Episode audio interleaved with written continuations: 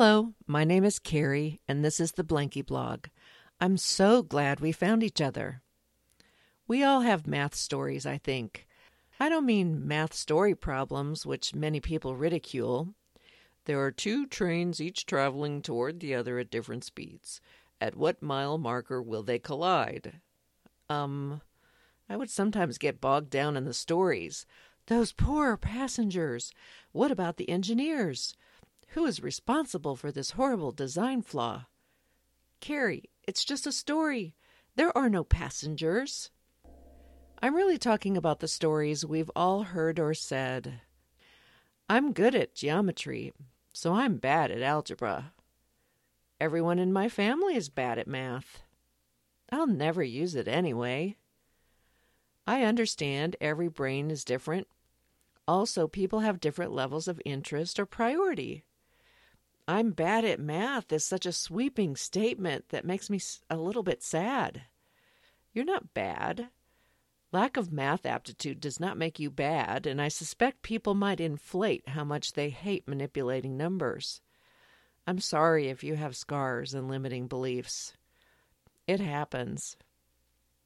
When one of our daughters was in second grade, we noticed a shocking phenomenon. What are you doing? we asked her.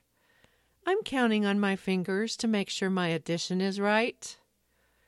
She had been doing the same problems in her head at the beginning of second grade. How had she lost so much confidence? It was time to talk with her teacher. Did our child ever struggle with addition or subtraction in class? Well, no. Did you encourage her to count on her fingers? Well, yes. You know, math is hard for girls, and I want them to feel confident in their answers. I beg your pardon, Mrs. Second Grade Teacher.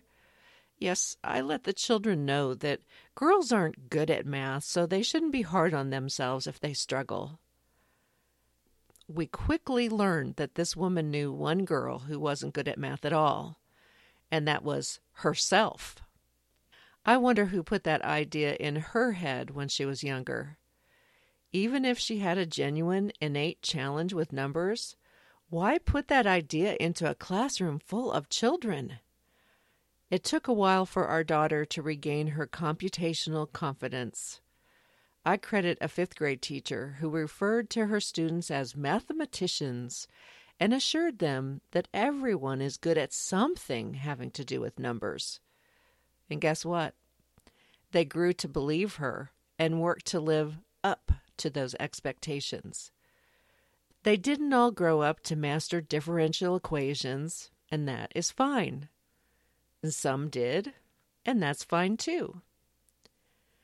I really like the orderliness of math, although I definitely struggled with some math topics. We often worked on math homework in groups, one year, one of my friends got a hold of a teacher edition of the textbook. This was either a mistake or a psychology experiment, not sure which. But we were thrilled. Yes!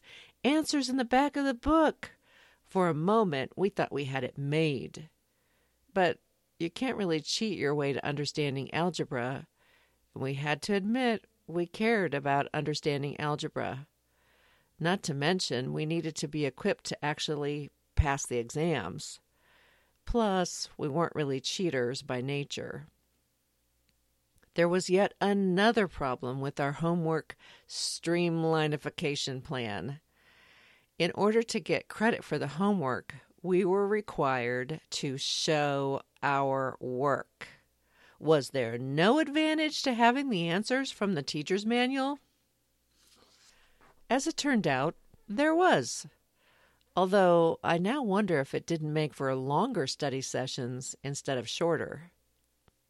Have you ever noticed it's easier to work your way out of a maze than into one? It was our thinking that it might be easier to work backward from the solution. Here's the answer. Now justify it. That didn't work. We'll have to try something else. We're way off. We must be missing something important.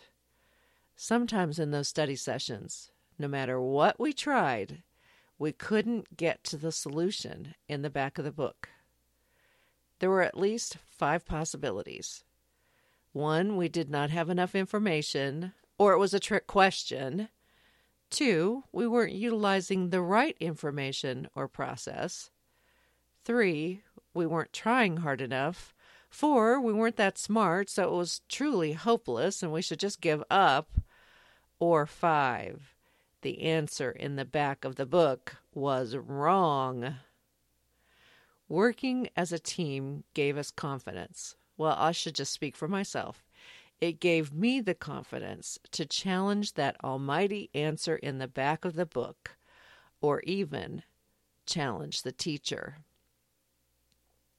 Author Stephen Covey said habit number two of the seven habits of highly effective people is to begin with the end in mind. So, this homework was good practice for life. What do I mean? No one has given you an answer book, you say?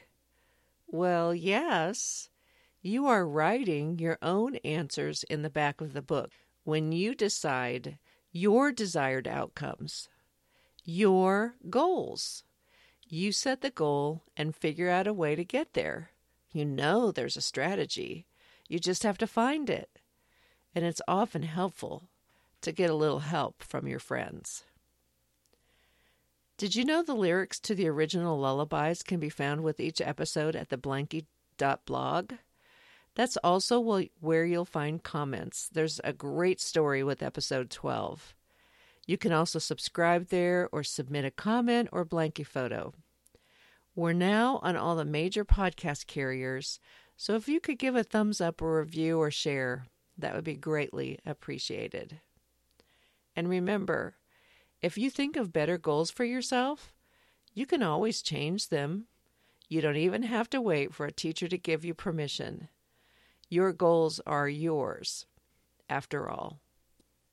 Consider yourself tucked in. Oh, algebra, oh, calculus. Don't tell me I can't do it. If I don't have math aptitude, then help me just get through it. Solutions in the teacher book, I must admit, I had to look. Oh, algebra, oh, calculus, just maybe I'll pursue it. To think of math I'm very sad, was always told that I am bad. There's nothing wrong with feeling stuck. It doesn't mean you are a schmuck. Beginning with the end in mind, I feel so focused and aligned. I make a plan and grab a friend. There's something for me in the end.